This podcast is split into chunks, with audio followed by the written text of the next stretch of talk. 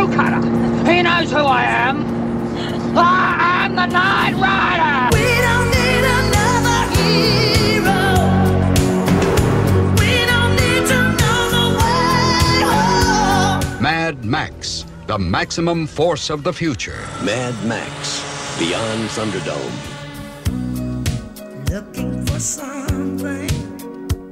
Hallo en welkom bij Julius versus Jasper, de podcast waarin wij elke aflevering opnieuw twee films tegenover elkaar zetten en praten over de kwestie welke van de twee zou mogen blijven en welke zou moeten verdwijnen in het hypothetische geval dat dat zou moeten. Ik ben Julius Koetsier, eh, er is ook Jasper ten Hoor. Hallo. Kijk, daar heb je hem al. En eh, vandaag hebben we het over gekke Max. Of boze Max. Mad Max. Ja, gekke Max, denk ik. Ja, ook boze Max. Het is gekke Max, boze Max, Mad Max. Ik, ik weet dat jij al eh, een lange tijd wilde het hebben over Max, Ma- Mad Max Fury Road. Omdat het volgens mij een van jouw favorieten is. Zeker. En eh, voor mij kwam dit wel als een goed moment. Want eh, om mij te vertellen, bij de Schokkend Nieuws heeft eh, Henriette Poelman, onze geliefde collega, heeft een nieuwe rubriek in het blad. Oh ja. Waarin zij met Schokkend Nieuws medewerkers eigenlijk gaat vragen van... Is er een film, bij Spijker heet de rubriek... en is er een film die je nog nooit gezien hebt... waarvan je eigenlijk denkt, die had ik eigenlijk wel al moeten zien... en ga die dan eens kijken en zeg wat je ervan vindt. Ik had de eer om die rubriek af te mogen trappen in het... eh, ja, het nieuwe nummer wil ik zeggen, maar dat nummer ligt al eventjes, is al even uit. Ehm, en dat was dus Mad Max. Ik had nog, nog niks van gezien, van die hele trilogie nog niet. Ik had alleen Fury Road maar gezien. En dat maakt het ook wel extra interessant. Het feit dat je dus een deel 4 van een serie hebt gezien en dan denkt, ik ga eens terug naar eh, het begin. Kijken of Ja. dat, nou ja, welke verwachtingen heb je daarvan? En dan denk je bij een Mad Max, nou, het zal wel een beetje in die lijn liggen. En vooral dat, als we het over de eerste Mad Max meteen gaan hebben, is dat eh, bijzonder. Omdat je wel, ja, dit, zijn, dit is toch zo'n serie die elke film, ze lijken allemaal op elkaar en toch zijn ze allemaal heel erg anders. Ja, ze gaan allemaal net een stapje verder in, eh, in hun Mad Max-heid eigenlijk. Ze worden steeds meer mad. En ja, als mensen, voordat Fury Road uitkwam, als mensen dan aan Mad Max dachten, dachten ze toch meestal aan The Road Warrior, deel 2.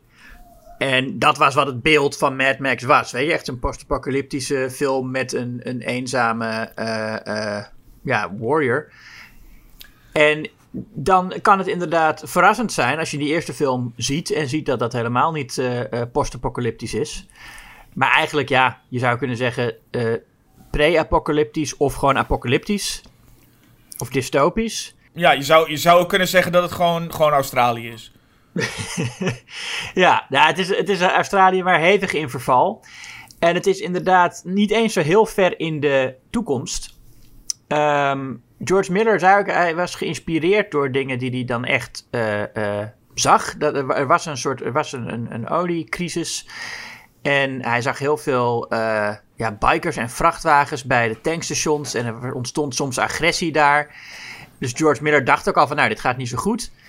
En eh, over een paar jaar zou het wel eens eh, zo kunnen zijn als, nou ja, als hij dan laat zien in Mad Max. Ja, en wat een hit was deze eerste Mad Max ook. Hè? Het is echt een, een, een ongelooflijke low-budget film. Voor 300 à 400.000 euro eh, of dollar is het, is het gemaakt. En nou, er zal iets van 100 miljoen heeft die film inmiddels opgebracht. Dus het is een flinke, flinke hit. Ja, enorme verrassing was dat. Nou ja, inderdaad, The Road Warrior. Hij heet ook The Road Warrior in Amerika, omdat de ver- vervolg uiteindelijk... eh, ja, men dacht ook nog van, ja, hoeveel mensen kennen Mad Max nou eigenlijk eh, in eh, de Verenigde Staten? Dus werd hij gewoon The Road Warrior genoemd. Ja, deel 2, ja. En de andere, Mad Max 2. En, en dan had je nog de derde film, Mad Max Beyond Thunderdome. En die derde film, daar zal ik het nu voor op gaan nemen. En jij gaat het opnemen voor de eerste film. Juist. En voor mensen die denken, hé, hey, maar wat dacht je dan van The Road Warrior? En, en, en je zegt net dat Julius' favoriete film Fury Road is. Nou, daar zal een toekomstige aflevering over gaan. Ja, ja, tuurlijk. Ja, maar eerst, eerst beginnen bij het begin. Ja, bij Mad Max. En het, ja, het is ook echt het begin. Je ziet daar hoe die Mad Max wordt. Daar doet hij eigenlijk de hele film over, hè?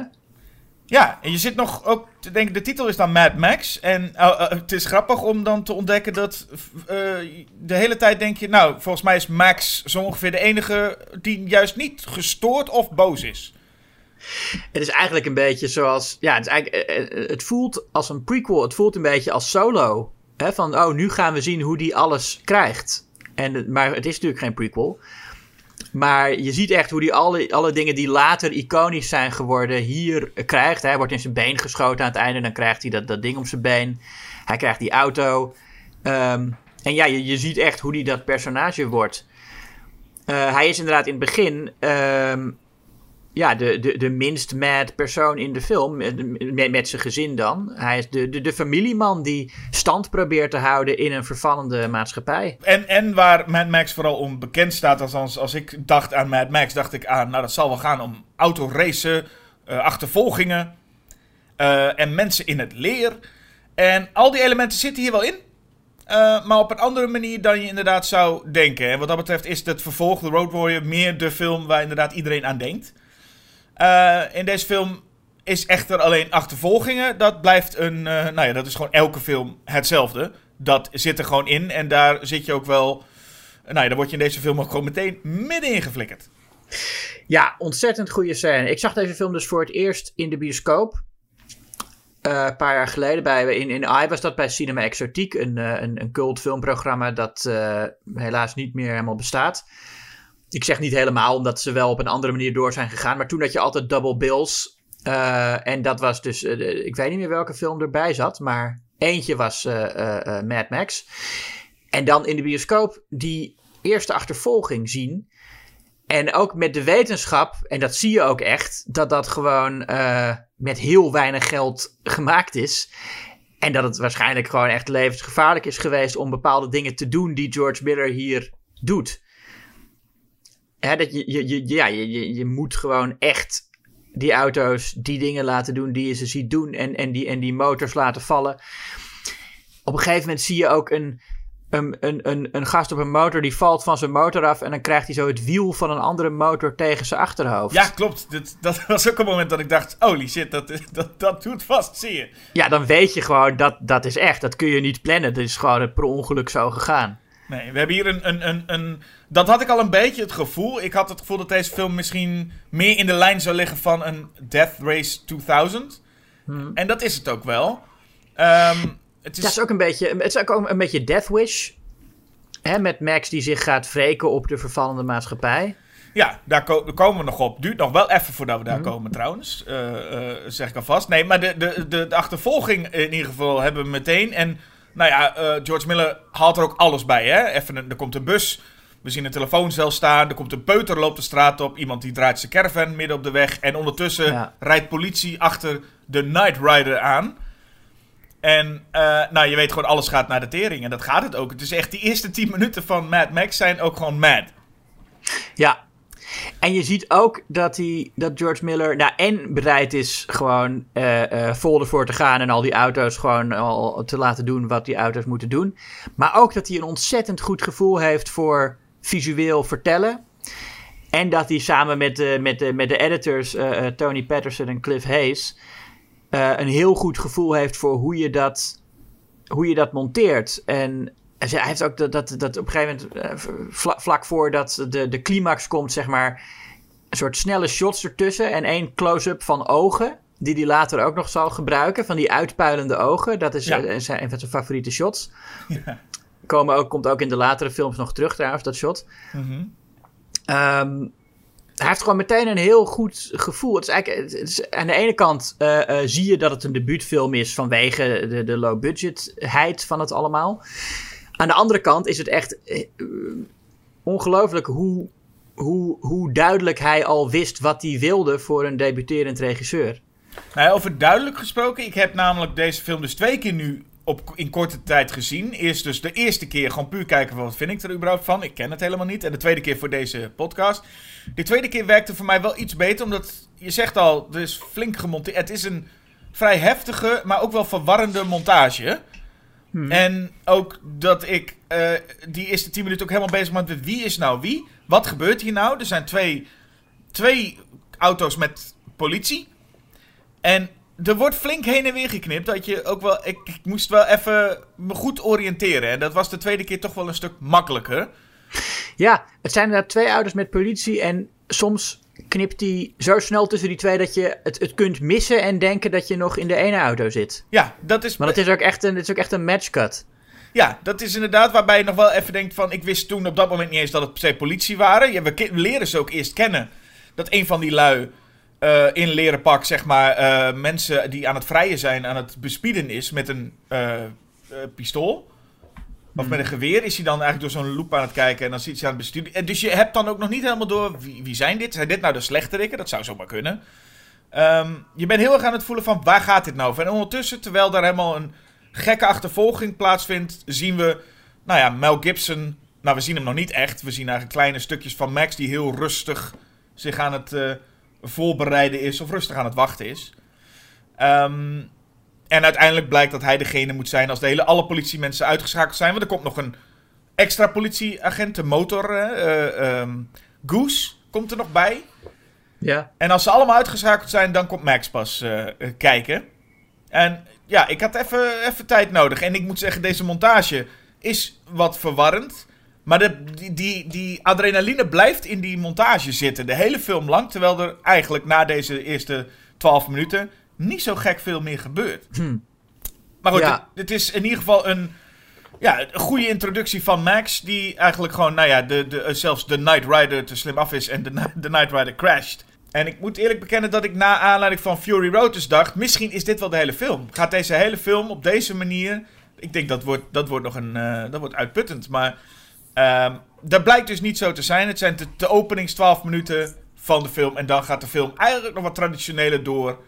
eh, nou ja, dan je zou denken. Ja, want eh, ja, de, de apocalypse is dus nog niet gedaan. Eh, er is nog gewoon een politiebureau en een ziekenhuis. En eh, Max heeft nog een vrouw en een kind. Ja, je moet je voorstellen dat je, dat je, dat je verwacht dat je, dat, je, dat je Fury Road krijgt. En je ziet vervolgens dat Max thuis zit en zijn vrouw zit saxofoon te spelen.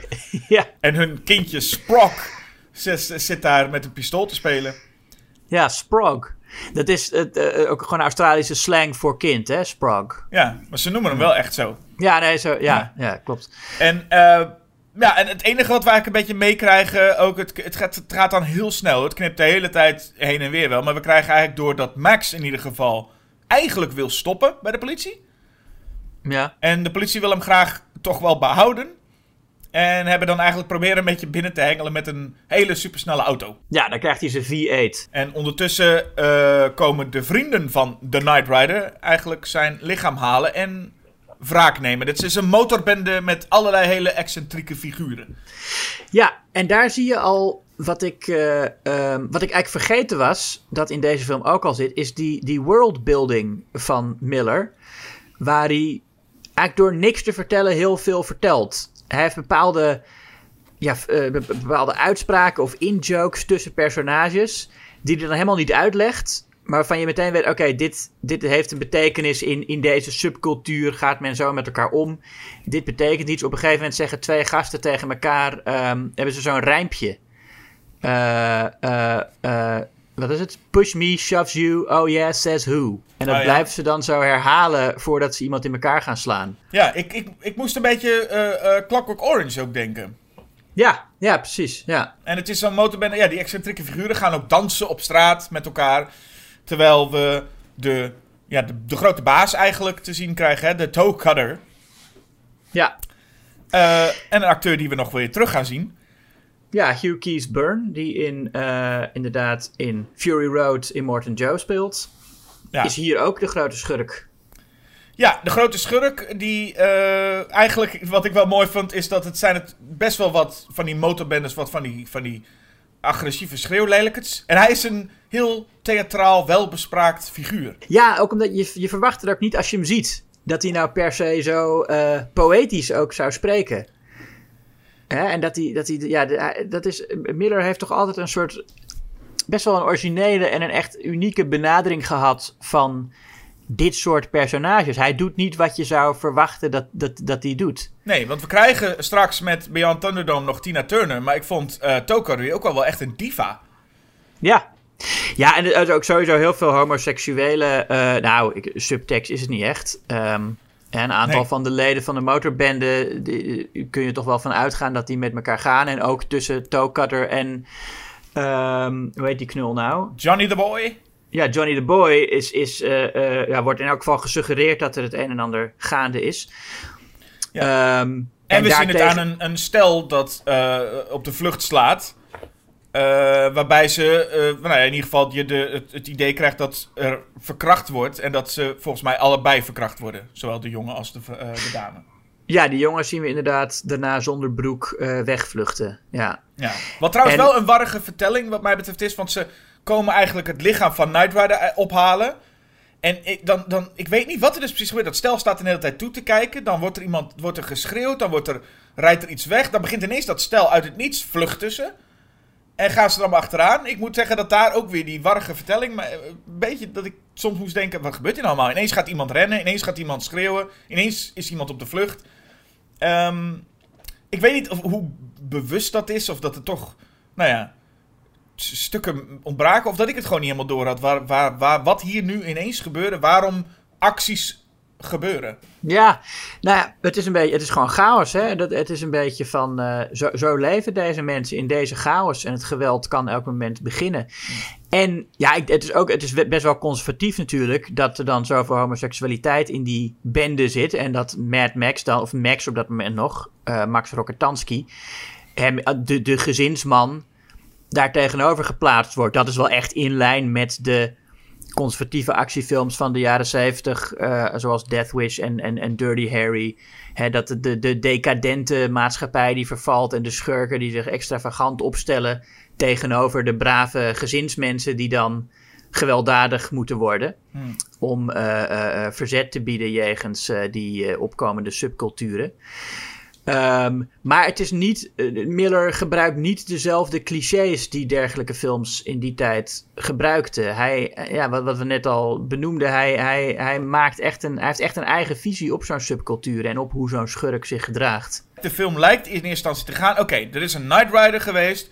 Max was degene die hem soort van van de weg reed. Of in ieder geval ervoor gezorgd heeft dat een Knight Rider dood is. En nou lijkt het erop dat de bende van Cutter eh, het voorzien he- hebben op Max. De man die de Knight Rider gedood heeft. En dat wordt ook even benoemd. De, de politiebaas zegt ook tegen Max... Het schijnt dat deze bandleden het nu op jou gemunt hebben. Ja, Alleen dat lijkt verder nergens meer uit op te maken.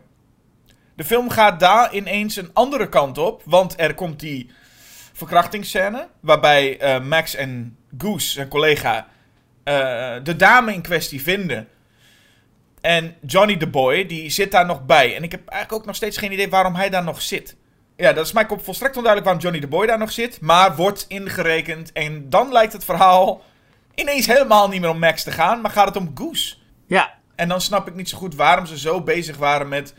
Ja, Max, deze mensen gaan achter jou aan, want jij bent degene die de Knight Rider heeft gedood. Maar dat dat, dat, niet meer, dat, dat nergens meer ter sprake komt. hm, ja. Heb jij geen last van? Eh, nee, had ik geen last van. Oké. nou, dat is mooi. Nee, ik, ik zie dat. er- Ja, het is, het, is een, het is een enigszins rommelig scenario wat dat betreft. Ehm, ja, ja, er- gebeurt eh, eh, eh, inderdaad niet zoveel, wat je net al zei. Er gebeurt meer dan in de vervolgen. Zeker dan in deel 2. hè, qua, qua nou ja, plotontwikkelingen die je echt als zodanig kunt benoemen. Ehm, maar het is ook een heel, ja, een, heel, een heel simpel verhaal. Miller wilde eigenlijk, had dat idee, hij wilde een, een heel eenvoudig verhaal. Ehm, en hij was toen al bezig met het moet eigenlijk werken als stille film. Wat over de vervolgen en met name Fury Road ook heel vaak gezegd is. Dat die ook als je het geluid uitzet, ehm, eh, eh, is het verhaal prima te volgen. En dat is nou, hoe, El- hoe Alfred Hitchcock een goede film definieerde. Is dat je het kunt volgen zonder geluid. Ja, bedoel je, Ehm, dat, je bedoelt was- een stille film, neem ik aan, zonder dialogen. Niet stil, toch? Niet zonder geluid. Ja, nee, zonder dialoog. Daar, Ja. Maar dat, dat, dat was Miller wilde dat toen al maken. Hij, hij was toen al ook echt bezig met. eh, ik, ik, wil, ik wil inderdaad de stijl van Buster Keaton en gewoon in beelden een verhaal vertellen en heel kinetisch. Ehm, en dat, je, de, en dat inderdaad zonder de dialogen moet het eh, allemaal duidelijk zijn. En ja, de, en het, het scenario is dan vrij rommelig, maar ook wel zo eenvoudig dat het, dat, dat niet echt uitmaakt. Er zit gewoon, voor, voor Max zit er wel een duidelijke ontwikkeling in. Ik moet zeggen dat als het een film zou worden, is het niet alleen maar een stille film, maar echt een film zonder geluid, zou ook niet heel erg zijn, want dan heb je die klote muziek ook niet meer. Dat is wel echt slecht. Ja? Ik vind de muziek, eh, ja, de muziek in, in The Road Warrior ook wel, maar ik vind hier ook de muziek niet goed. En ik met name steeds dat muziekje als het politiebureau in beeld komt. Dat doet me heel erg denken aan eh, Batman uit de jaren 60. dus nee, ik ben niet, was geen fan van deze, deze muziek. Dan, dat, dan, dat heeft Fury Road toch ook wel een stuk beter. Ja, dat zeker, ja.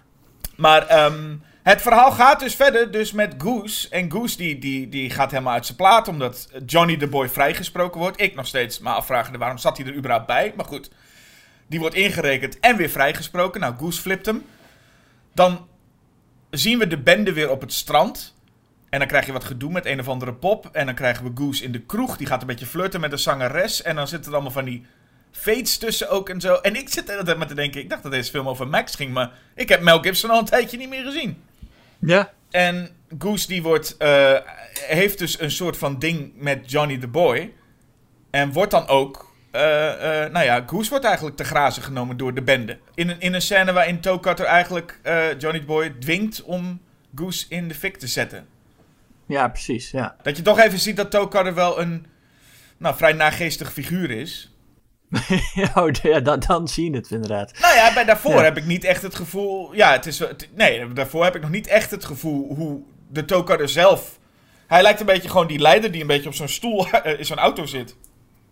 Ja, oké, nee, dat, het, het niveau van zijn sadisme wordt daar wel eh, eh, echt duidelijk, ja. Ja, juist omdat je vaak het idee hebt dat al die side characters van zo'n bende, dat zijn vaak de schreeuwers, dat zijn vaak de, eh, de mensen die het meest uitvreten. Meestal verwacht je bij zo'n grote baas die toekijkt en niet echt iets doet. Eh, meestal zijn de, de henchmen zijn vaak nou sadistischer. En hier zie je dus toch dat een Johnny the Boy eigenlijk niet meteen Goose wil vermoorden, maar gewoon fijn vindt om hem even te kleineren. Maar of er nou echt een gedachte achter zit, weet ik niet. Ik dacht in ieder geval dat dit nou het moment was. Goose ligt in het ziekenhuis. eh, volledig verbrand. En ik denk dat eh, eh, eh, dit is het moment dat Max zijn collega ziet en denkt... Ik flip hem nu de pan uit en ik ben, ik ben nu Mad Max. Maar dat is dus niet zo. Mooi niet, nee. Jongen, nee zeg. We hebben nog wat andere dingen te gaan. Nee, hij, hij ziet dat lichaam inderdaad. Hij zegt dan, that thing is not Goose. Terwijl Goose leeft nog gewoon, maar... ja, dus Max is, hij is al wel een beetje aan het doordraaien op dat moment. Hij verliest een beetje het, het contact met, eh, met, met zijn menselijkheid. En hij denkt, ik moet, voordat ik helemaal doordraai, eh, moet ik gewoon rust nemen. Ik moet stoppen bij de politie. Ja. Dit is niks voor mij. Dan heeft hij nog even een onderrondje met de baas. Wat, wat ik heel leuk vond. Eh, de baas heet Fifi. Ja, En hij deed me heel erg denken aan Robotnik, de schurk uit Sonic.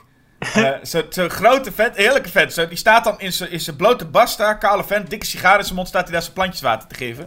ja met een stropdas om. Met zo'n strop, met zo'n sjaal om. Vond ik een heel leuk, leuk, eh, leuk figuur. Ehm, maar Max zegt inderdaad, ik stop ermee. En dan zegt hij, nou ja, weet je wat, eh, neem gewoon een paar dagen vrij. Ehm, Vakantie. ja, vakantie. En dan krijgen we dat ook te zien. Ja, Max gaat op vakantie. En Max gaat, nou, ze gaan lekker in het water springen. En dan gaan ze even in het gras liggen en lekker praten. En ze moeten nog even een nieuwe, nieuwe, nieuwe band halen voor de auto.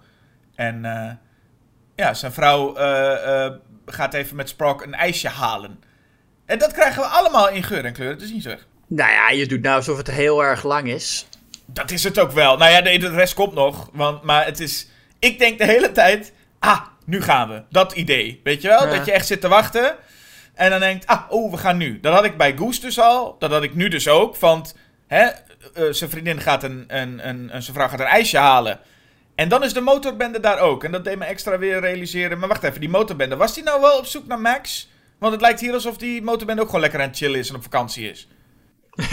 Nou, maar dat zijn ze, ze zijn natuurlijk niet constant bezig met eh, de jacht op hun vijanden. Ze willen ook gewoon ijsjes eten. Ze zijn geen moment bezig geweest met de jacht op hun vijanden. Ik had idee dat Goose ook toevallig langs kwam rijden. Ja, het is, het, is ook een, het is ook niet echt een goed georganiseerde bende. Het, is gewoon, het zijn gewoon een paar gasten, ja. Weet je, wat, wat, wat ga je doen? Nou, wat ga je doen? Ik zou zeggen, de film mag wel gaan over het feit dat ze achter Max aan zitten. Dat is het dan niet. Maar vervolgens zitten ze achter zijn vrouw aan. En dan denk je, nou, hè? Nu wordt het ook wel tijd. We gaan los, denk je. Hoppakee. Eh, nee. Want ze zitten achter die vrouw aan, maar die vrouw rijdt weg. En dan gaan ze dan maar eh, verder op vakantie. En dan gaat eh, de vrouw van Max naar het strand.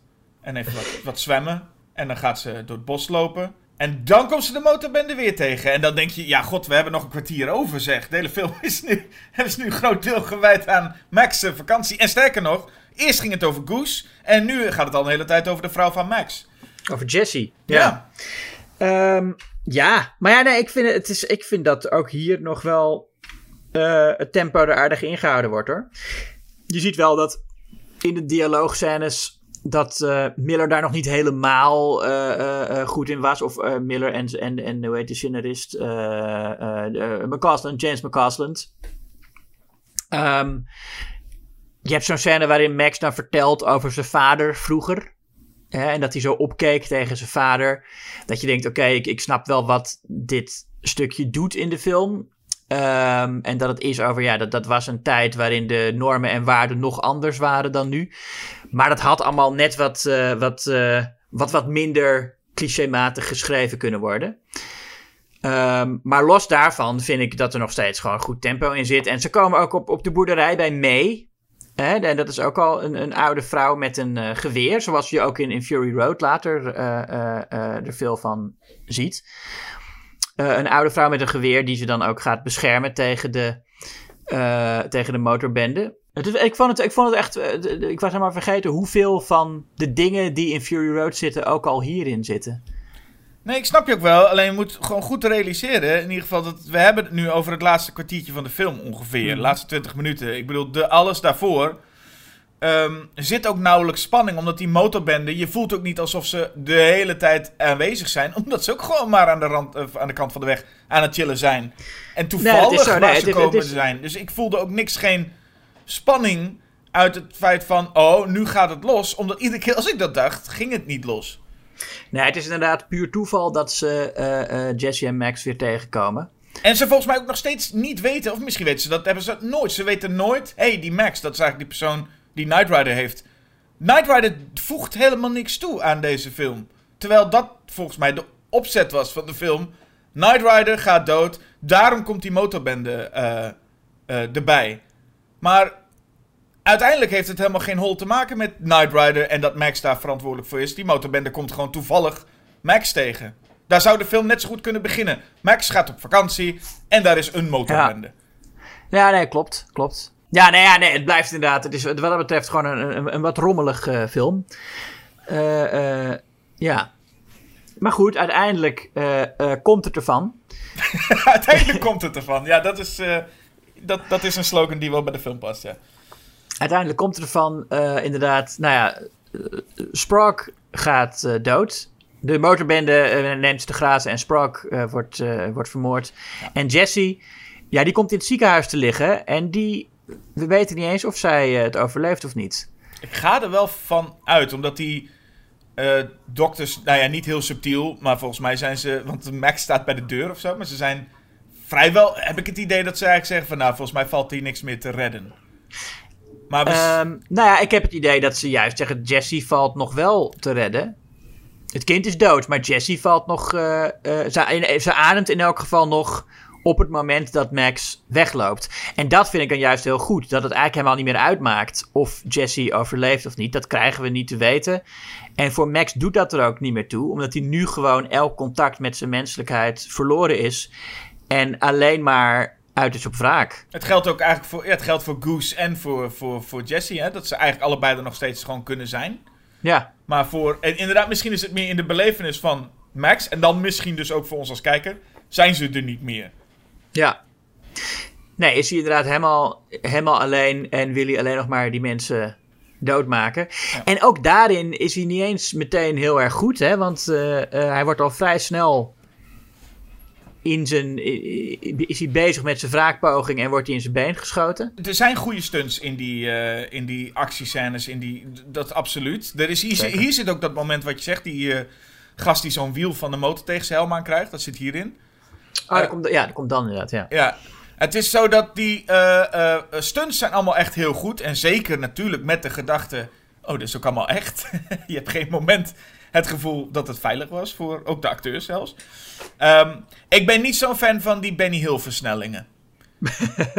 dat, eh, ja, dat is toch iets wat ook in, in de films hierna nog toegevoegd wordt. Ehm, nee, ik, ik, ik vind van wel. Ik vind het wel. Ook in Road Warrior vind ik het goed werken. En hier, ja, het is, het is wat ouderwets, maar het is. Net, net als die, die tussenshots van die uitpuilende ogen die hij vaak gebruikt. Ehm, hij, hij gooit gewoon alles. eh, eh, hij trekt alles uit de kast, George Miller, om een scène zo kinetisch mogelijk te maken. En of het nou snelle cuts zijn, of, of versnellingen, of, of, of van die tussenshots, of. Eh, en, en naast het feit dat het fantastische eh, eh, stuntwerk is, voegt hij gewoon zoveel toe met zijn, met, zijn met, met, met de puur filmische middelen. Ik zit heel, dat, ik, dat ik echt lekker in die sfeer word meegezogen. Als er niet versnellingen zijn, dan is het ook best wel rauw en best wel hard. En hij heeft dan inderdaad af en toe van die bijna, dat het bijna even tekenfilmachtig wordt. Met dan die versnellingen weliswaar, maar ook inderdaad die ogen die zo uitpoppen. Dat is dan, dat gebeurt ook niet mm, in een crash, maar dat gebeurt vlak voor. Alsof de, Ja. de ogen even uitpoppen Oh, ik schrik precies. ergens van. Ja. En het geval van Tokar, want die, eh, de Knight Rider was het eerst, die, die ogen. En hetzelfde shot wordt eigenlijk gebruikt bij Tokar, die aangereden wordt. En Ja. wat leuk is aan de Tokar is dat hij dan vlak voordat hij crasht nog even gauw zijn bril afdoet. Zodat die, zodat die ogen kunnen uitpoppen. Ja. ja, nee, Max die eh, wordt inderdaad over zijn arm gereden. En neergeschoten. En dus inderdaad, ja, hij is niet meteen de unstoppable Max. Dat is wel fijn. Ja, nou, eigenlijk wordt hij dat hier überhaupt niet. Hij wordt gewoon, hij verliest zijn verstand of, of zijn redelijkheid. Het is niet dat hij nou per se eh, eh, de beste is in mensen omleggen. Het is eigenlijk, ja, een beetje door toeval ook dat hij het dan wint van al die gasten. Ik heb bijna het gevoel dat het helemaal het einde, als alleen Johnny the Boy nog over is, dat daar we een beetje de Max gaan zien die we vervolgens veel te zien krijgen. De man die het allemaal niet meer kan schelen, maar wel gewoon het onder controle lijkt te hebben. Want daar speelt hij dus eigenlijk een. Nou ja, hij, hij, hij wordt even jigsaw daar, hè? Hij, hakt, eh, hij bindt hem vast met handboeien aan een auto die op het punt staat van ontploffen. En hij zegt: Deze zaag ja, duurt je even om door die eh, ketting te gaan, dus je kunt door je been misschien. Ja, en het is, en, en, het is belangrijk dat dat Johnny is. Hè? Niet, niet Tokader, de grote slechterik, die is al dood. Maar ja, het, het jongetje eigenlijk, dat hij, eh dat Tokader onder zijn hoede heeft genomen. En dat ja, ook op, op dat moment smeekt om genade. En van wie je ook wel gelooft dat hij, eh, dat, dat, al- als hij, als hij niet was tegengekomen, een heel ander leven gehad zou hebben. En helemaal niet eh, dit pad opgegaan zou zijn Nee. Die krijgt uiteindelijk de hardste wraak dat eh, eh, Max hem inderdaad aan een, aan een brandend autovrak eh, boeit. En dan is, ja, het is dan geen happy end. Weet. Het feit dat hij Mad Max is geworden, is niet iets om blij mee te zijn. Het is niet triomfantelijk. Het is gewoon, deze man is weg. Hij, hij, hij heeft al zijn redelijkheid verloren. Ja. Ja. het is heel, heel deprimerend eigenlijk dat hij Mad Max is. Ja, en het, het, het is al dat hij dus helemaal aan het begin van de film, wat niet heel erg meer veel toevoegt volgens mij, is dat hij aan het begin al bij de politie weg wil. Mhm. Eh, waar we niet echt doorkrijgen van waarom hij dat eigenlijk zou willen. Ehm, maar nu krijg je dus door dat hij gaandeweg zegt: Ik moet er maar mee stoppen. Want Goose is weg. En ehm, nou ja, nu dus inderdaad met vrouw en kind. En dat was dan de druppel. Alleen, ja, als we Max leren kennen, hè, helemaal in het begin van de film, als hij zijn, zijn pak aandoet of dat hij daar bij die auto rustig staat, heb je nog niet het gevoel dat er al iets met hem aan de hand is. Dus dan zou het in de dat hij nog eigenlijk gewoon een hele normale vent is. In deze film zou die moeten omgetoverd zijn tot ik ben alles nu kwijt wat ik heb. Wat ik niet helemaal pik inderdaad. Maar dat komt ook meer omdat ik het gevoel heb dat iedereen ook aan deze wereld wel gewend is. De politie ook. Die gaan er ook op een... Op een weet je wel, de, er is dat begin met die motor, met die Night Rider. Het is niet alsof de politie echt reageert met... Jongens, wat is er nu weer aan de hand? Iedereen lijkt gewoon wel vrede te hebben met de situatie. Maar er wordt Ja. heel laconiek op gereageerd. Alsof men eigenlijk deze wereld al wel redelijk... eh, nou ja, geaccepteerd heeft. Dit is hoe het nu gaat. Ja, Zou het dan zijn dat Max dat nog niet geaccepteerd had of iets ja nee? Max is, is, is- het, het wordt hem nog steeds, ja, het wordt hem gewoon te veel. Hij is inderdaad nog, nog niet zo eh, eh, meegegaan in die nieuwe wereld als de andere personages. Hij is ook de enige die we zien die nog een gezin heeft. Die nog, en die nog probeert de, de, de orde te bewaren die er was. Vrouw en kind zijn nu weg. Nu, nu kan hij wraak gaan nemen. Ja, Eh, wat maar een heel klein deel dus van de film is. Het lijkt een beetje alsof bijna George Miller al wist, ik ga vervolgen maken. Wat natuurlijk niet zo was, maar dat hij bijna denkt... Nee. En nu gaat het wraakstuk beginnen. Je had bijna nog dat de wraak voor deel 2 bewaard werd. eh, waarin hij al die bendeleden ging op zou op gaan zoeken. Maar eh, nee, dat, dat wraakstukje is maar een klein deel van deze film. Ja. En mensen waren ook altijd een beetje aan het specu- speculeren. Je hebt het met... Nou ja, we zien dus nooit Goose doodgaan. Zijn vrouw zien we nooit doodgaan. En Johnny the Boy eigenlijk ook niet. We weten niet of hij het misschien wel of niet gered heeft. Nou. Ja, dat denk ik wel. Maar eh, ik denk dat hij dood is. Maar het zou maar kunnen. Technisch kan het. Ja, oké, vooruit. Maar dat zijn dingen waar dan over gespeculeerd wordt van... zou er een personage in de vervolg terugkomen? Maar dat is in principe niet het geval. Hè? Het is, eh, vervolg is gewoon nieuw verhaal. Ja, en wat continuïteit betreft, en dat eh, zal, nou, daar komen we later ook nog wel over te spreken, ook als we het nog over Fury Road gaan hebben. eh, ja, Miller is helemaal niet bezig met continuïteit. Nee, het, is ook, het voelde voor mij een beetje... Zo deze hele serie gekeken hebben... voel- voelt het een beetje als een soort van...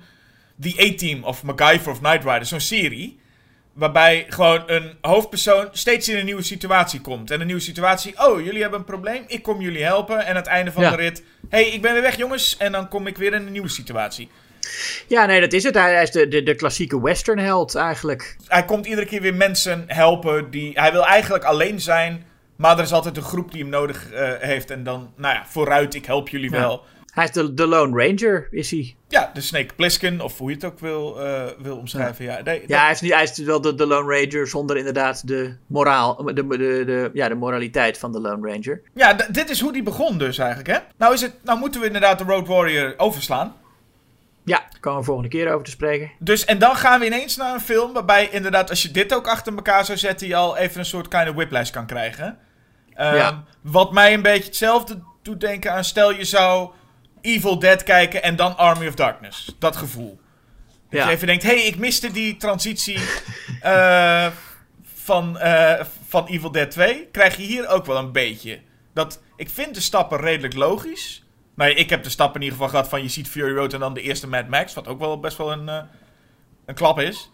Ehm, Mhm. Maar hier krijg je ineens Beyond Thunderdome. Een heel ander soort film eigenlijk. Ja, eh, veel groter budget natuurlijk. Wat meteen al duidelijk wordt. Ja, misschien het belangrijkste om te benoemen, of ik weet niet of het belangrijkste is trouwens, maar eh, goed, een film uit 1985 waarbij er nog een George aangehaald is voor de regie. Ehm, minder plezierige reden. De, de, de, eh, Byron Kennedy, de producent, stierf tijdens het locatiescouten in een helikopterongeluk. En toen had George Miller eigenlijk ook niet echt meer interesse om deze derde film te maken. Hm. En toen werd George Ogilvy eigenlijk aangehaald om eh, een heel deel van de film te regisseren. En George Miller zou dan de actiescènes vooral gaan doen. Ja. Ja, je, deze film, kun je veel over zeggen, Mad Max Beyond Thunderdome. Maar deze film voelt ook eigenlijk wel een beetje als twee films. Je hebt, Ja. Enerzijds heb je echt een Mad Max film. Hoewel nu dus wel PG-13. Dus die uitpuilende ogen blijven een beetje uit. Ehm, maar anderzijds heb je toch een soort van Spielberg-achtige, Goonies-achtige feel... wat in deze film ineens voorbij komt. Ja, en dat is ook echt, eh, echt op, op de tweede helft. Volgens mij is het heel eh, precies, eh, of, of nou niet precies, maar is het wel on- ongeveer 45 minuten dat hij eh, eh, inderdaad Barter Town, Town verlaat en terechtkomt bij die ja, Lost Boys. En we beginnen, het- we beginnen eigenlijk al met een, een naam en een, een, een nummer van Tina Turner. Ja, dat is ook een, eh, inderdaad een heel duidelijk stijlverschil. Ja. Ja, die zag je nog niet zo snel aankomen in de eerste Mad Max, denk ik. Nee. En het is niet het nummer wat vooral bekend is. En het nummer wat ik ook al twee weken lang in mijn hoofd heb. eh, van Tina Turner. Het, het nummer van Beyond Thunderdome, eh, We Don't Need Another Hero. Maar het is een ander nummer waar de film eigenlijk mee begint. Maar dan krijgen we nog een redelijk traditionele Mad Max film. Waarbij we Max in de woestijn zien. Ehm, en toen dacht ik, hey, continuïteit. Krijgen we nu ineens Bruce Spence weer terug? Ja, Bruce Spence die in eh, deel 2 inderdaad een, eh, een, een, ja, een soort piloot speelt. De Gyro Captain heet hij daar. Ja. Zien we hier ook. Ja, en dan denk Maar- je, daar is hij weer. Maar hij speelt een ander personage. Althans, dat heb ik heel sterk het idee. Ja, Wat dat ik, lijkt me wel. Ja, dat lijkt me zeker. Of dat wordt ook wel bevestigd. Eerst dacht je nog van, hé, is het hetzelfde? Daarna krijg je dat Bruce Spencer nog een keer terugkomt tegen het einde. En dan zie je Max even binnenlopen en die ziet Bruce Spencer die zegt, hé, hey, jij! En dan denk je nog, oeh, herkennen ze nu elkaar? Eh, maar dan, Ja. dan blijkt dat helemaal niet zo te zijn. Dan is het gewoon, hé, hey, jij, en dan is het een heel ander figuur. Waarbij ik dan denk, nou, dat is een bijzonder iets. Dus wat eigenlijk hier nu bevestigd wordt, is dat schijnbaar in deze post-apocalyptische wereld zien mensen met vliegtuigen er gewoon allemaal uit als Bruce Spence. Ja, nee, is het niet, want hij wordt in het begin, wordt Max eh, aangevallen door eh, eh, Bruce Spence, door Jedediah. ja. Is het niet daarom dat hij dan later zegt jij? Nee, ik zie daar helemaal geen herkenning. Het is eigenlijk dat hij... Ja, hij weet wel dat hij een vliegtuig heeft. Ja. Nee, volgens mij weet hij nog, dat is die gast die mij in het begin met zijn vliegtuig heeft... Hij refereert alleen maar puur van, hey, jij. En dan zegt hij, wie, ik? Zegt hij, ja, jij hebt een vliegtuig, hè? Nou, vandaag is je geluksdag. Kom mee. ja. Dus hij weet dat hij een vliegtuig heeft. Daar wordt ook niet naar gerefereerd. hey, jij, jij bent diegene die mijn uh, kamelen Nee, heeft precies. Nee, maar goed, dat, je moet dan wel denken dat dat gaat gebeuren. Dat hij zegt van, jij, ik, moet, ik heb met jou nog een appeltje te schillen. Ja. Maar in plaats daarvan is hij op dat moment alleen maar bezig met overleven en niet met eh, wraakgevoelens. Nee. Ehm, maar ja, maar even terug naar het, naar het begin. Ja. Ehm, ja, hij is inderdaad, hij zit eh, eh, eh, door de woestijn en wordt dan ja, beroofd van zijn, van zijn auto. Die al voortgetrokken wordt door kamelen dus. Hè? Dus zijn auto doet Ja. het al niet meer. Ja, precies. En hij komt terecht in eh Bartertown. Ja. En dat is, er wordt meteen, nou daar zie je echt wel meteen dat de film een veel hoger budget heeft. Het, het prachtige shot waar, waar, waar je die, die hele stad of, of een stadje leert kennen. Die camera die glijdt door die stad en je ziet allerlei dingen gebeuren en rituelen. En je ziet meteen hoeveel fantasie George Miller heeft eh, in de aankleding van dat hele Bartertown. Ja, maar zitten wij als kijker niet allemaal eigenlijk te wachten? Wat helemaal uitblijft hier. Het, zitten wij niet te wachten op een achtervolging? Een, een, een race? Nee, is- ik zat dat helemaal. Nee, ik, ik, ik, toen ik hem voor het eerst zag, dacht, wist ik echt van: ik ben, eh, ik ben in goede handen met deze film. Nee, dat is ook, het was in dit geval ook geen kla- eh, klagen van mij. Het was meer dat het mij opviel dat deze film eigenlijk tot, tot het einde achtervolgingloos is. Ja, En klopt. dat, ja. dat, is, dat is gewoon eigenlijk een, een, een stijlbreuk met eigenlijk al de andere films. Volgens mij begint elke film op zijn minst met een achtervolging. Ja, Ja. Dat, en dan tel ik dus even dat stukje met dat Bruce Spence zijn kameliejat niet mee. Want dat is niet echt, dat telt niet echt mee. Maar nee, het is een, een mooie plek. Een plek waarvan ik denk, oh, hier wil ik wel even een tijdje rondlopen. is wel leuk. Ja, want we zien dat, nou ja, in, in, in, in Mad Max 1 was de beschaving eh, aan zijn einde aan het komen. In Mad Max 2 zien we gewoon een soort apocalyptische samenleving. waarin mensen ja, een beetje in een soort kleine stammen bij elkaar eh, leven. Eh, en in, in Beyond Thunderdome is de beschaving terug. Of begint die weer ingevoerd te worden. En krijg je echt een maatschappij met nou ja, zo'n Tina Turner aan het hoofd. die allemaal wetten heeft bedacht. Eh, die ook allemaal als, als een soort rituelen worden, eh, eh, eh, worden gedaan. Hè? Allemaal, allemaal rijmpjes hebben ze voor de wetten die er zijn. En het gaat allemaal heel ritualistisch. En ik denk dat dat ook wel. eh, ja, het is in elk geval geloofwaardig. Ik, ik, ik ga niet zeggen dat het heel realistisch is, dat hele Bartertown en wat er allemaal gebeurt. Maar ik vind wel geloofwaardig dat mensen meteen weer heel veel waarde gaan hechten aan rituelen als ze in, in zo'n situatie zitten. Als alles ten einde is, dan is meteen waar je, waar je terugkomt, is inderdaad. eh, wat kunnen we allemaal doen? Wat, wat maakt ons een gemeenschap? En de, de, de rechtvaardigheid van de wetten staat eigenlijk op de tweede plek. Ja, je ziet eigenlijk als je de trilogie van Mad Max, als je dan even nu als trilogie beschouwt, eh, zou willen doornemen, dan krijg je eigenlijk dat in Mad Max 1 er heel veel bendes zijn die zeggen fuck alle regels en de politie probeert het nog. In, in Road Warrior regels zijn weg en hier regels komen weer terug. Zo voelt het een beetje. Ja, ja. En de gekke types komen ook terug. Eh, eigenlijk is Tina Turner nog het meest subtiel. Van alle figuren die we tegen gaan komen. Er lopen heel wat leuke kleurrijke types in Bartertown rond. Bij eentje, voor eentje viel me vooral op. Toen dacht ik, oh wat leuk dat ze Alfred Hitchcock een eh, cameo of een, een rol hebben gegeven. en dat is dan eh, eh, The Collector, gespeeld door eh, Frank Thring. En ik dacht, wat, waar ken ik die man van, behalve dan Alfred Hitchcock? En toen bedacht ik me ineens, oh hij heeft dus een rol in The Howling 3, The Marsupials. En daar speelt hij dus een soort gekke Alfred Hitchcock. Oh, Dus ik dacht al van, deze, deze man komt mij bekend voor.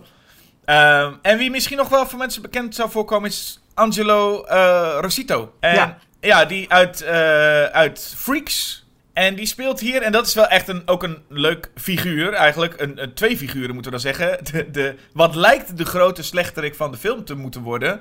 eh, Master Blaster. Ja, hij is inderdaad Angelo Rosito, die trouwens over, over, eh, over beroemde regisseurs eh, gesproken. Ehm, jij had het net over die Alfred Hitchcock. Dit is gewoon een soort kleine Martin Scorsese.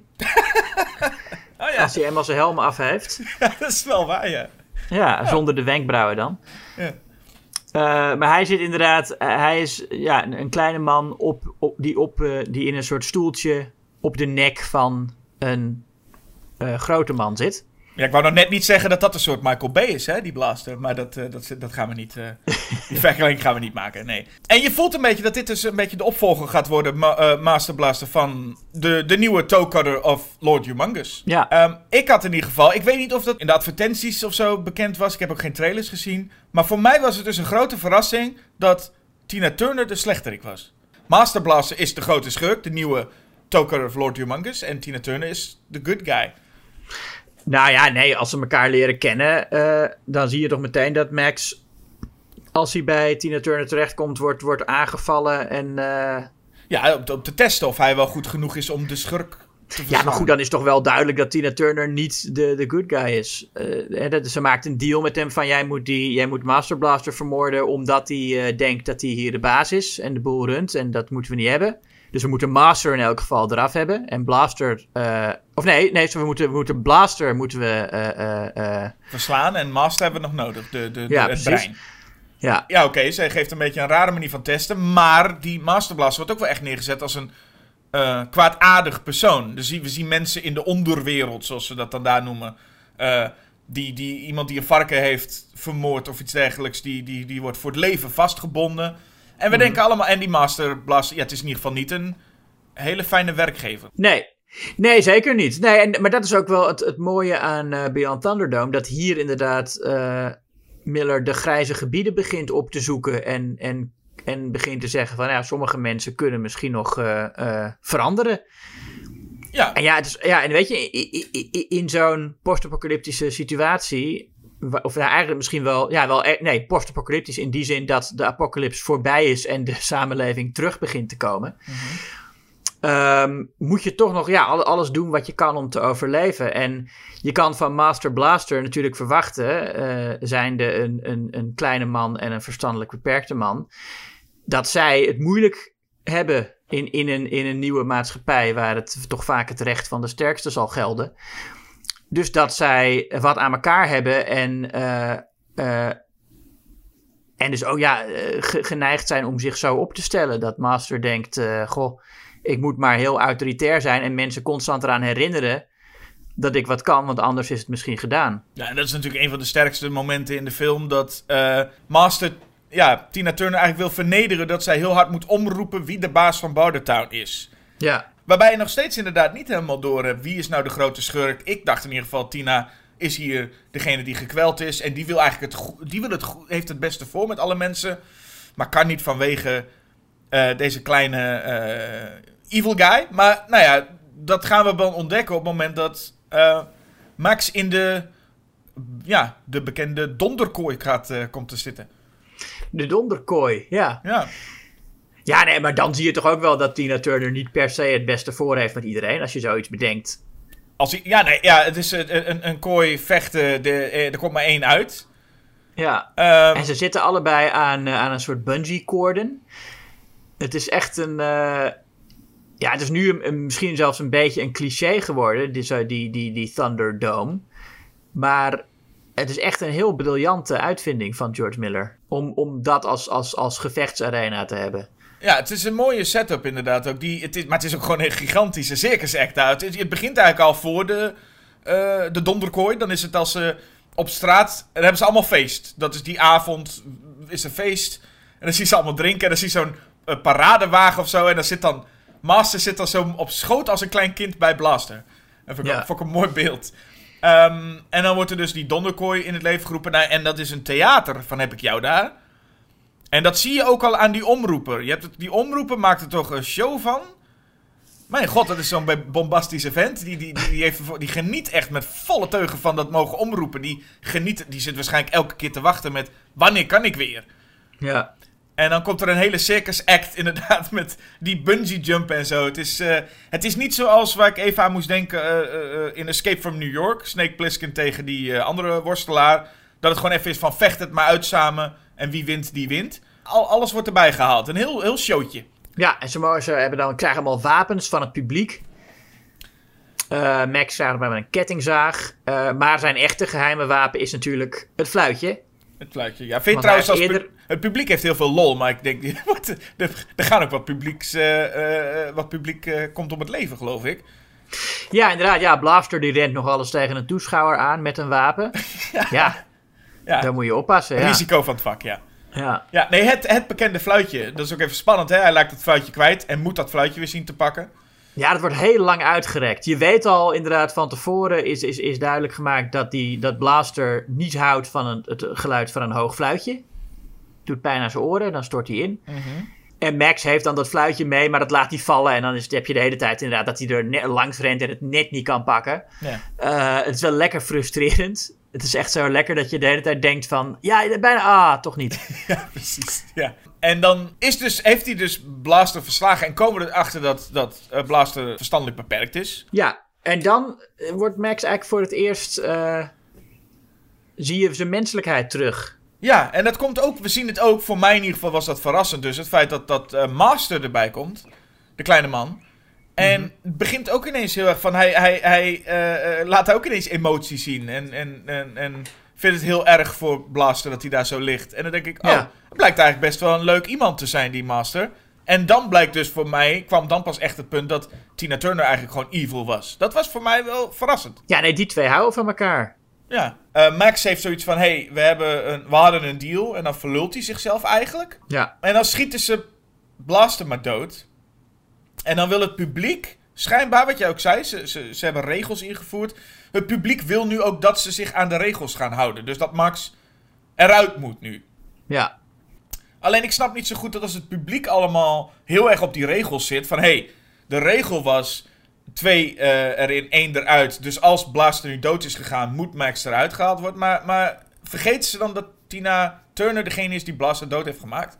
En dat er een deal was? Dat is toch ook een regelbreken in deze... Nee, maar dat, dat zegt Tina Turner dan toch ook? Kijk, zij... Nou ja, kijk, dat, dat, dat, kijk, dat Blaster dood is... ehm, ik denk niet... Ze zijn natuurlijk niet vergeten dat Tina Turner dat gedaan heeft. Maar het, is- ja, het is wel zo, er waren er twee en nou is er nog maar één in leven. Dus diegene moet eruit. Ja, O- maar, o- ook als hij niet eh, eh, Blaster heeft vermoord. maar je kan, het, is voor Tina Turner daarna volgens mij toch niet mogelijk om dan echt nog schone schijn op te houden over. Want het publiek weet inmiddels nu, doordat er een deal was, dat zij eh, ervoor gezorgd heeft dat, eh, nou ja, dat die blaster dood moest of zo. Dat wilde zij volgens mij echt geheim houden. Ja, klopt. Maar dat is nu toch allemaal duidelijk omdat Max zich even verlult. Ehm, maar ja, nee, dat, dat is duidelijk. Maar ja, door, door haar charisma en, eh, en, en snelle denkvermogen weet eh, Tina... We noemen, ik snap, we noemen haar de hele tijd Tina Turner en de rest eh, allemaal bij hun personagenamen. Anti-Entity heet ze. Ja, Queen Anti-Entity. Nou, dat Ja. is, nou, oké, ja. Back Tina ook wel wat lekkerder misschien, maar goed, ja. Maar zij heeft dus, ja, omdat zij zo slim is om snel te bedenken hoe ze het kan draaien. Namelijk, Max heeft de deal gebroken en goed of fout, eh bust the deal, face the wheel. Ja, weer een, nieuw, weer een nieuwe regel. Ja, en dat gaat het publiek dan weer allemaal roepen. En ja, dat, dat, ja weet je, als je, als je gewoon een goede leus hebt, dan kun je eh, een- een groep mensen overal van overtuigen. Daar kun je, ja, dat zouden ze hier in de politiek moeten doen. Ze hebben meer leuzen nodig. Ja, die rijmen ook, hè? Ja, die rijmen Goeie inderdaad. rijmpjes. En dan kom je op, eh, eh, nou ja, dan je kunt van alles dan krijgen op dat, op dat wiel. Maar je krijgt dan een gulag. En dat betekent dat je een heel groot raar masker omgekeerd... En je moet omgekeerd op een paard vastgebonden wegrijden. De woestijn in. Ja. En dat vo- vond ik specifiek. Nou ja, het is wel, het is een, het, het- het is- je ziet het in oude westerns ook wel eens, dat iemand eh, omgekeerd op een paard wordt vastgebonden en de woestijn ingestuurd wordt. Oké, maar dan, en dan met dit masker op. Maar dat dat ook heel specifiek... Ja, nee, dat, maar eigenlijk, ze krijgen dan meestal gewoon een doek om hun kop of zo. Dit, dit, dit specifieke masker, ik vind het wel echt een goede vondst. Ja, maar je voelt alsof iemand inderdaad heel specifiek dat heeft bedacht bij... Nou, Gulag was dit. Ik, dan ben je ook gewoon benieuwd, wat zijn al die andere opties? Wat heeft iemand... Hoe creatief zijn ze geweest met... Een van de opties op het wiel is ook Auntie's Choice. Oh, Heb, heb, jij niet, heb jij niet gepauzeerd en alle opties op het wiel bekeken? nee. Nee, ik dacht, Oh. dat, ik dacht dat doe jij, dus dan eh, krijg Ja, het nee, nee. nou, eentje is gewoon death. En eh zijn allemaal niet zo boeiend hoor. Eentje is death, eentje is hard labor. Maar de, de, gro- de grootste optie waar je het meeste kans op hebt, dat is eh Auntie's Choice. Oeh, dan ben ik nog steeds echt wel benieuwd wat dat is. Ja. Nou, mag zij kiezen. Nou ja, als je gulag krijgt, dan ga je in ieder geval de woestijn in. En dan eh, heb je kans dat je paard in het drijfzand eh, zakt. En dat is, eh, is dit dan weer een, dus een van die films hè, waarbij iedereen toch eigenlijk doodsbang voor drijfzand is. Dat, Ja, eh, dat was vroeger eh, veel vaker. Drijfzand was echt een ding. Maar we, Ja. we zitten hier op de, ongeveer de helft van de film, toch? Waarbij we nu de twee, het tweede deel gaan krijgen eigenlijk. Bartertown is eh, geweest. En we gaan nu naar The Waiting Ones. Ja, en dit is, heel veel mensen vinden die kinderen vreselijk. Ik denk dat het, ja, ik, ik vind het al een beetje overdreven. Er zijn heel veel films waarin dan kinderen zitten en dan zeggen mensen, oh, kinderen is kinderachtig. Dat zijn ze natuurlijk ook, want het zijn kinderen. maar, maar ik vind het vaak een beetje gezeur als mensen dat zeggen. Ik denk van, ja, het zijn toch gewoon... Ik vind ze helemaal niet irritant. Ik vind geen van die kinderen irritant. Nou, het ligt eraan gedaan. Waar ik heel erg aan moest denken. Laat ik er nog even die andere trilogie erbij halen. Van die andere George. Dit voelde ook wel een beetje als The Return of the Jedi. En deze kinderen voelden ook een beetje Ewoks aan. Ik, ik heb ook na- nooit de haat voor de Ewoks namelijk echt heel erg begrepen. Ehm, Nee. Maar het is gewoon een wat kinderlijker. En ja, ik denk dat Road Warrior. Laat je niet snel je kinderen zien. Deze film is best wel is vrij kindvriendelijk. Op wat gevechten met kettingzagen na. Maar is dit een kindvriendelijke film? Ik denk dat dat vooral hen tegen de borst staat. Hoewel de film ook wel een klein beetje op de rem gaat hier. Max krijgt hier een hele uitleg over de geschiedenis in de ogen van de kinderen. Ja, ja, nee, precies. En, en- maar dat vind ik ook heel goed. Hoe die mythologie uiteengezet wordt en hoe duidelijk wordt. Nou, dat er ook heel snel eh, eh, mythes ontstaan die door de vertellers ervan echt als eh, heel oud gezien worden. Weet je, terwijl ze eigenlijk maar, maar terwijl ze eigenlijk gewoon een paar jaar oud zijn, zijn dit voor hen gewoon de heilige teksten. En eh, ik, ik vind die taal ook zo gaaf die ze gebruiken. Dat, hè, dat, je, ik denk ook dat het wel geloofwaardig is hoe zo'n taal zich ontwikkelt als je in zo'n kleine gemeenschap zit. Hoe snel dan je bepaalde grammaticale regels krijgt. Ehm, ze zegt over dat verhaal: eh, eh, We got it mouth to mouth. So you gotta listen it and remember. Ja. Het is, het is eigenlijk de Ewoks gecombineerd met Yoda. Ja, maar het- ik denk dat dat soort dingen, dat, als, als, dat inderdaad zo'n woordje als toe heel snel kan verdwijnen. Als je Hmm. in een kleine gemeenschap zit en je blijft, hè, dat, dat niet listen to it, but listen it. Ja, ja, precies. Eh, ik denk dat best wel realistische eh, eh, veranderingen zijn die hier getoond En worden. het is ook wel mooi. Ik denk als, als mensen onzin praten, vind ik dat word stuff from his ass to his mouth, vind ik wel leuk.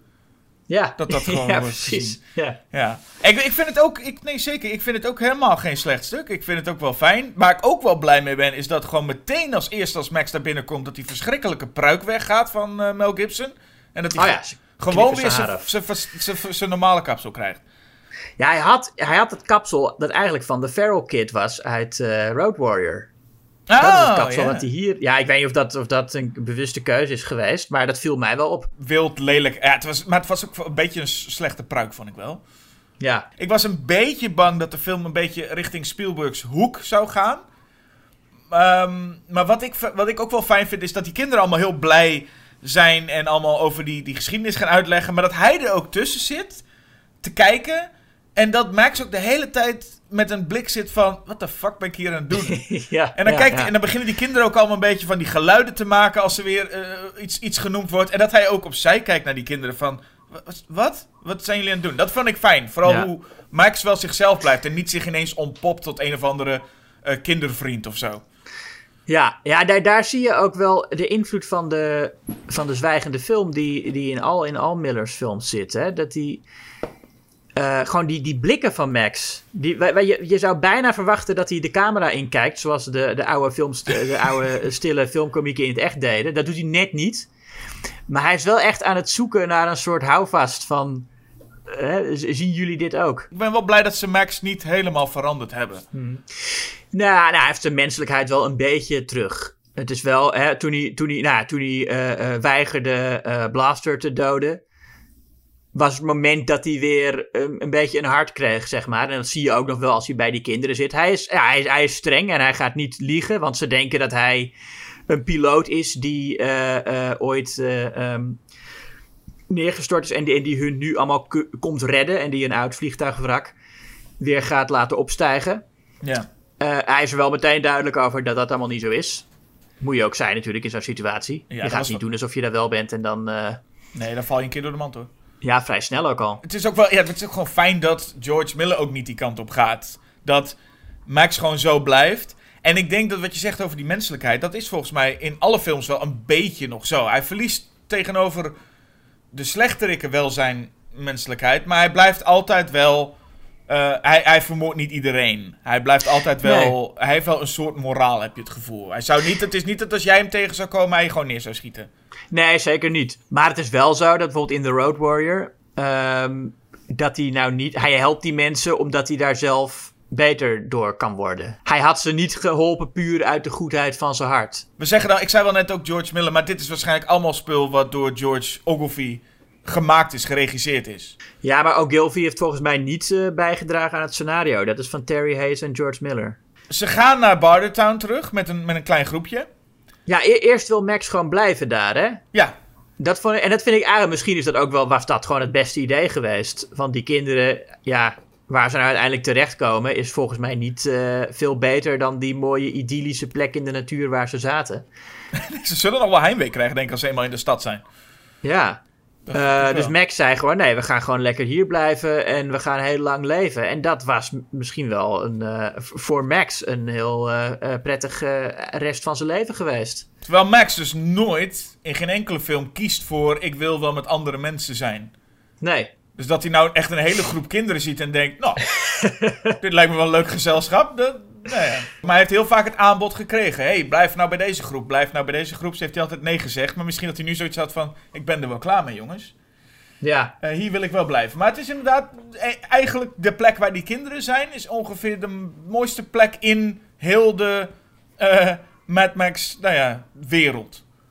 Ja, en ze hebben ook wel, eh, ja, ze hebben ook gewoon een lekkere, eh, volgens mij, het, het ziet er naar uit dat ze gewoon genoeg eten en drinken hebben daar. Ik weet niet waar ze het allemaal vandaan halen, maar ze zien er niet ondervoed uit. Eh, en ze hebben lekker, ze hebben televisie, soort van. Soort van, ja. Ze hebben een soort bamboe vierkant gemaakt waar dan iemand achter staat die er doorheen praat. Wat, dat vind ik ook heel zo gaaf, want al die kleine kinderen weten natuurlijk helemaal niet wat televisie überhaupt is. Nee. Maar omdat die ouderen zich daar nog wel iets van kunnen herinneren, gaan ze als ze een verhaal vertellen, plaatsen ze zich in zo'n kader. Eh, ja, dat soort vondsten maken zo'n film zo, zo levend. Ja. En, en, en ja, wat ik net ook al zei, hij vertelt zoveel door dingen niet te vertellen. Eh, het kindvriendelijke gaat er heel een klein beetje vanaf als er zo waar een kind dus in het drijfzand eh, zakt. Dacht ik, Ja, oh, joh. ach ja. Joh, het is niet, niet, nou, niet compleet ongevaarlijk. Wat je wel verwacht, zou verwachten bij een film als dit. Ik heb niet eh, snel het idee dat Spielberg dat zou doen. Om maar iets te noemen.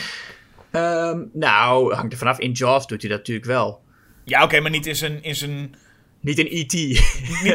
Dat- niet, niet in de films die in deze lijn liggen. Goed, we zagen in de eerste Mad Max ook een kind doodgaan. Of dat zagen we dan niet, maar we zagen een, eh, een Sprock is er ook niet meer. Ja, we zagen zijn schoentje en een bal. Is nog heftiger eigenlijk wel, hè? Dus ja, ook een heel, heel eh, goed gekozen shot. Maar goed, we gaan, we gaan eh, de kleine man redden. Pick Killer, dat is dus dat personage dat vastgezeten vast zat omdat hij zijn kind en vrouw wilde voeren, is, eh, gaat ook mee. Ja, want die varkens, die hebben ze inderdaad... Hij heeft er eentje gedood om op te eten, maar die varkens hebben ze eigenlijk nodig voor energie, omdat zij, eh, ze, hebben, ze, ze lopen op methaan, die stad. Ja, varkensmest is, eh, is nodig. Ja. En eh, dan nemen zij dus eh, eh, Master mee. En eh Pick Killer gaat ook mee. En dan gaat Tina Turner en de rest gaan achter ze aan. En krijgen we na 80 minuten krijgen we onze eerste grote chase. Ja, dat is weer een heel lekkere. Ja, ik vind, ik vind eigenlijk Mad Max... ehm, ja, je had het net over trilogieën waarbij inderdaad deel 2 gezien wordt als de standaard... en dan 3 als de kindvriendelijke of in elk geval wat mindere film. En daar heb je er een aantal van. Hè? De, ik bedoel, de, Godfather en, en de eerste Star Wars trilogie. Evil, En, Evil eh, Dead in zekere zin ook. Ja, Evil Dead inderdaad. Nou ja, Nolan's Batman films. En wat mij betreft ook de vervolgtrilogie van Star Wars. Eh, allemaal films waarin deel 2 duidelijk het beste is en deel 3 duidelijk het minst.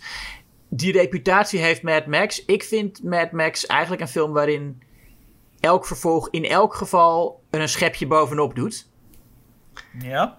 Eh, wat even niet, niet, dat, niet, niet per se dat de ene film beter is dan de andere, maar elke film gaat wel echt een stap verder.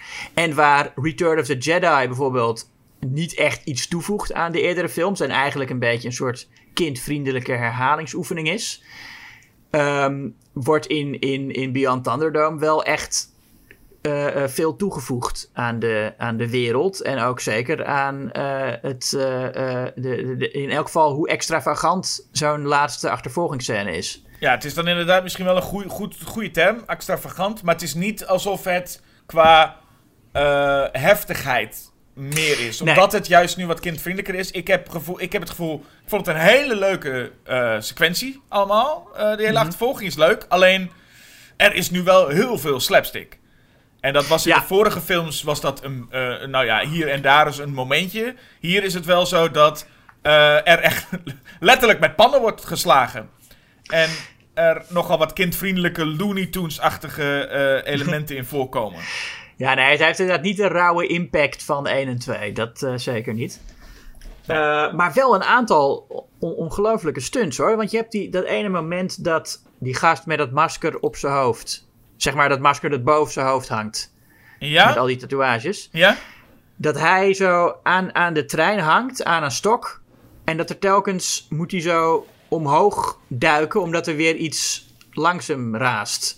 Ja, ja, precies. Dat was een goede stunt, vond ik. Ja, dat, en, en dat, nou, dat is ook heel erg Buster Keaton, zoiets. Ja, ja, ja, klopt, klopt. En, maar het is ook, ik dacht van dit is gewoon echt levensgevaarlijk als je dit moet doen Ja. zonder, weet je, nu zou je dat met CGI oplossen.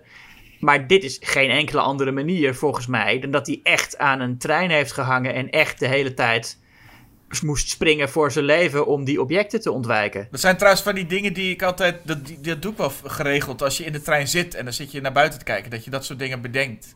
Ja, ja, inderdaad. Maar Ja. om dat dan echt te gaan doen. Ehm, maar het is wel zo dat dezezelfde gast, want die komt steeds terug, is ook op een gegeven moment wordt hij dus aangereden eh, met de trein en dan ontploft er ook iets en daarna zien we hem soort van zwart gebaakt, zien we hem Ja, aan de voorkant van de trein en dan schreeuwt hij en dat is wel echt Looney Tunes. ja dan wordt het inderdaad te cartoonesk voor mijn... eh, eh, Iron Bar Bessie heet hij trouwens, zie ik nu. Oh ja. Wat trouwens wel een van de. Ik, ik geloof dat het ook deze gast is. Dat is een van de grappigste momenten in deze film. Moest ik heel hard om lachen. Was dat dat de achtervolging begint. Dan komen dus. Dan gaat een van die kinderen. Kijkt dan met een verrekijker. En die ziet al die auto's aankomen rijden. En dan kijkt hij op het midden van het spoor. En dan ziet hij die ene vent. en Volgens mij dat die ene vent. Als een bezetene zo pompen met zo'n heel klein race, eh, railswagentje. Ja, Die je ja. met de hand moet aanpompen. Dat was een heel geestig moment. Je ziet allemaal van die auto's scheuren. En dan kijkt hij het midden. En dan zie je die ene man. Echt schreeuwend keihard pompen om ook op dat wagentje nog voorbij te komen. En ik moet eerlijk zeggen, van alle films die ik gezien heb, waarin aan de ene kant Tina Turner en aan de andere kant Mel Gibson staat van een trein op een wagon en ze zijn een, aan het vechten om een kleine man, eh, is dit wel een van de betere. Ja, hè? Dit is een tafereel wat ik toch heel bijzonder vind. En ik weet, het is, het is ja, het, het- het- hoe ze ook met dat kleine mannetje eigenlijk rondlopen. Het is een beetje... Ja, die master die wordt de hele tijd weer... Pakken ze die... pakken ze dan op. En dan lopen ze ermee weg. Het, en, en dan, ja, zo onder de arm van, nee, is van mij. Toen dacht ik wel, ja, dit zijn wel taferelen die je niet in belachelijk veel films ziet. Nee, nee, klopt. Eh, het eindigt ermee dat eh, ze uiteindelijk bij, nou, bij, de, bij de piloten de openingsscène weer terechtkomen. Bij Bruce Spence. En van hem dat vliegtuig kunnen hebben. Dan kom je nog even achtervolging. En dan ehm, wil Max aanvankelijk wel mee met de groep. Voor het eerst. Hè, sinds hij Mad Max is, wil hij weer wel iets met andere mensen gaan doen, denk je dan. Hij heeft iets met deze kinderen, denk je dan. Waarom zou hij dat, dat, hij dat, dat hij dat wil? Ja, Maar, ja. Hij- Maar vervolgens, nou ja, het, het, het vliegtuig is te zwaar. Dan flikkeren ze eerst alle bagage eruit. En dan zijn ze nou ja, aan de rand van een afgrond. En hebben ze nog niet genoeg eh, eh, eh, vaart gemaakt om te kunnen opstijgen. En aan de andere kant komt die hele stoet van Bartertown achter ze aan. ja. En dan zeggen ze: we hebben niet, we hebben geen, Er is niet, niet genoeg ruimte tussen ons en die auto's. om genoeg vaart te kunnen maken om op te stijgen. Dus dan besluit Max pas: dan eh, zorg ik daar wel voor. Ja, wat ook een beetje onzin is wel, toch? Want hij, hij, hij rijdt erop af, hij doet iets, maar uiteindelijk gaat het vliegtuig op tijd nog de lucht in. Dus dat was helemaal niet... Nou ja, die, nee, die auto zorgt ervoor dat het vliegtuig meer ruimte heeft. Ik heb het Net gevoel dat dat dus niet zo is. Ik heb het gevoel dat dat vliegtuig alsnog... eh, Dat volgens mij precies hetzelfde als Max niet iets had gedaan, dat er volgens mij precies hetzelfde uitkomst was nu. Ik denk dat het vliegtuig dan net tegen de voorste auto gebotst wordt. Maar het is een beetje onzinnig natuurlijk dat Max die inschatting kan maken. Ja, want het is niet alsof hij echt zegt van ik, heb je, ik geef jullie heel veel ruimte. Hij, hij had dan, dan is het ook inderdaad net toevallig. Ja, Maar goed, hey, dat heeft hij gekund. Maar het is wel natuurlijk nodig, want dat is wat inmiddels ook een Mad Max film dus is. Hè, wat we al zeiden, eh, Mad Max komt ergens. Oh, we hebben je hulp nodig. Max helpt ze. Of hij het nou echt wil of niet, maar hij helpt ze. En aan het einde gaat hij weer zijn eigen gang, want hij is een, een, de Lone Ranger. Ja, en hier zou je nog kunnen zeggen, ja, ze hadden hem ook kunnen oppikken. Als, hè, ze zijn nou in de lucht, maar ze kunnen toch ook gewoon even terug en hem weer eh, erbij halen. Maar, ja, want ze vliegen en dan gaan ze heel emotioneel gaan ze zwaaien naar hem. Ja, En dat, misschien dat hij ook wel dacht van, hallo, ik ben hier nog. Ja, je kunt nou emotioneel gaan zwaaien, maar ik wil eigenlijk... Het is niet alsof hij er echt voor koos. Wat hij normaal volgens mij meer zou doen. Dat ze allemaal zouden zeggen, kom mee, kom mee. En dan zegt hij, nee, nee, nee. Nou ja, goed, hij heeft ervoor gekozen om dus weer. Hoewel hij, eind- hij, hij was eindelijk weer terug bij de mensen en had misschien weer een beetje zin om met andere mensen iets te gaan doen, maar zag uiteindelijk toch dat het zijn lot was om, eh, om, om alleen te zijn. En het is ook maar beter. Ik weet niet, ik bedoel, natuurlijk... Ik denk ook niet dat George Miller het uitmaakt met hoe eindig ik mijn ene film. Want dan kan ik bij de andere misschien niet goed mee beginnen. Dat boeit hem natuurlijk geen zak. Maar ik denk wel dat het ook niet goed voelt om Max ineens weer een, eh, een, een, een einde te geven waarbij hij een van in een samenleving zit of zo. Dat voelt niet goed. Ik denk dat het ook gewoon altijd goed blijft voelen om Max gewoon... Die rijdt nog ergens in zijn eentje daar rond. Ja. Ja, precies. En dat, en dat maakt het ook. Hij is gewoon een soort mythisch figuur. En eh, dat maakt ook dat de continuïteit er niet zoveel toe doet. Want ik heb dus het idee dat eh, tussen elke Mad Max film toch wel minstens tien jaar zit. In, in elk geval tussen Road Warrior en deze. Ik bedoel, hè, in, in, in, in de, de Road Warrior is uit 81 en deze uit 85. Maar in die wereld lijkt er toch een stuk meer tijd verstreken als je kijkt eh, hoe dat Bartertown al op gang is. En als je, als je die kinderen ziet. Ja, en tussen die eerste en de tweede is ook wel flink wat gebeurd.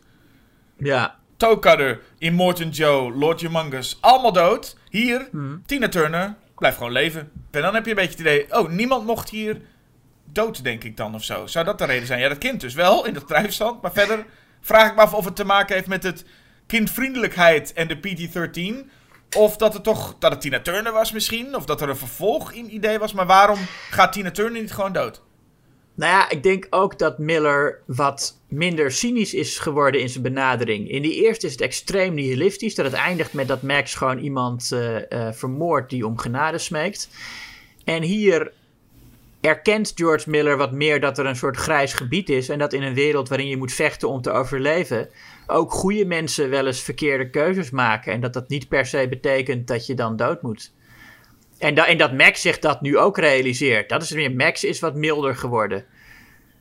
Ja. Uh, dus inderdaad, ja, Master doet slechte dingen, maar eh, verdient het daarmee niet per se om, om, om te sterven. En Tina Turner blijkbaar ook niet, nee. ik denk als het een film was die dezelfde toon had gehad als Road Warrior, had ik daar nog wel iets van. Maar het is ook dat deze film gewoon kindvriendelijker voelt, waardoor het, ik dat meteen koppel. Aan dat Tina Ja. Turner geen doodscène krijgt, terwijl ik dat wel zou verwachten. Misschien niet met die ogen die uitpoppen of zo. het, het voelt gewoon echt in de lijn, Tina Turner moet ergens tegenaan rijden of van die cliff afvliegen of zo. Misschien wilden ze zelf wel niet. Dit verhaal is afgerond met... Kinderen zitten nu in Sydney, denk ik, die stad. Daar zijn ze volgens mij. Ja, En, eh, en Tina Turner rijdt nog ergens. En Max, ja, waarschijnlijk ook. ja, Dat hebben we lange tijd niet kunnen weten, want eh, er zou geen vervolg komen. Althans, de plannen waren natuurlijk heel erg lang. Maar dit was eh, Ja. voor een enorm lange tijd de laatste Mad Max. ja, het is ook wel een logisch eh, einde voor de trilogie. En, en Max, ja, zijn ontwikkeling is ook weer een beetje rond. We hebben eerst gezien hoe die van een normale man Mad Max werd. En je zou kunnen zeggen dat hij aan het einde van deze film wat minder Mad Max is. Ja, iets meer een held. Ja. Ja, zoals Tina Turner ook zingt, hè. We hebben geen andere held nodig. Ja, nee, precies. We ja, zo. Ja. Daar zijn we dan. Twee, twee eh, uiteenlopende films toch wel. Als je ze zo naast elkaar zet. Het koppelstuk moet nog komen in een volgende aflevering. Maar voor nu moeten we gewoon de vraag stellen. eh, ja, welke film moet blijven bestaan? Mad Max of Mad Max Beyond Thunderdome?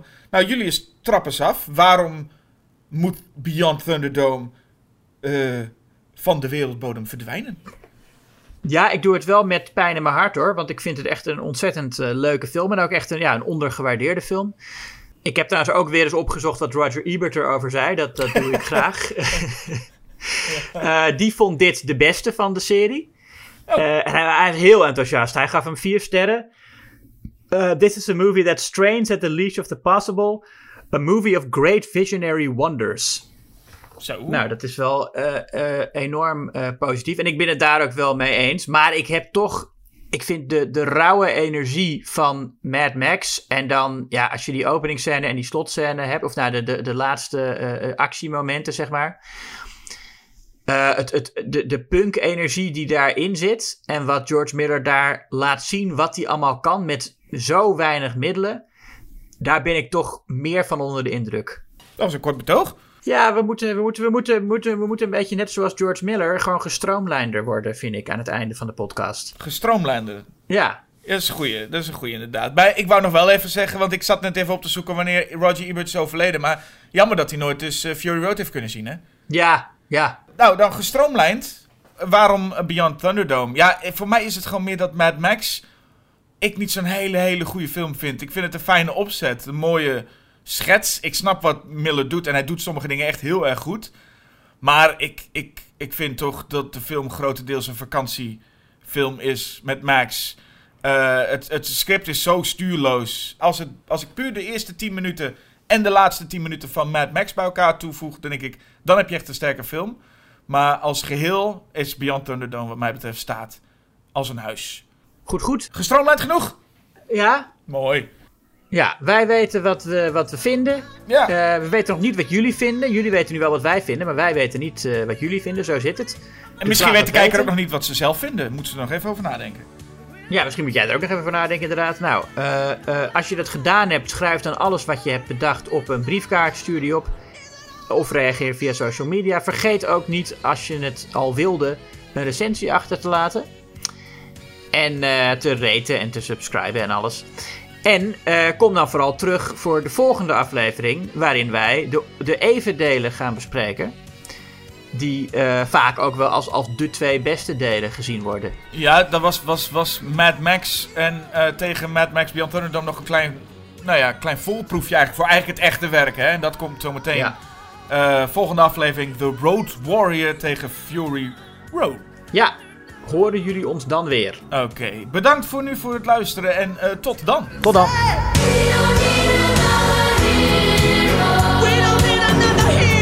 The Night Rider. That is his name. Remember him when you look at the night sky.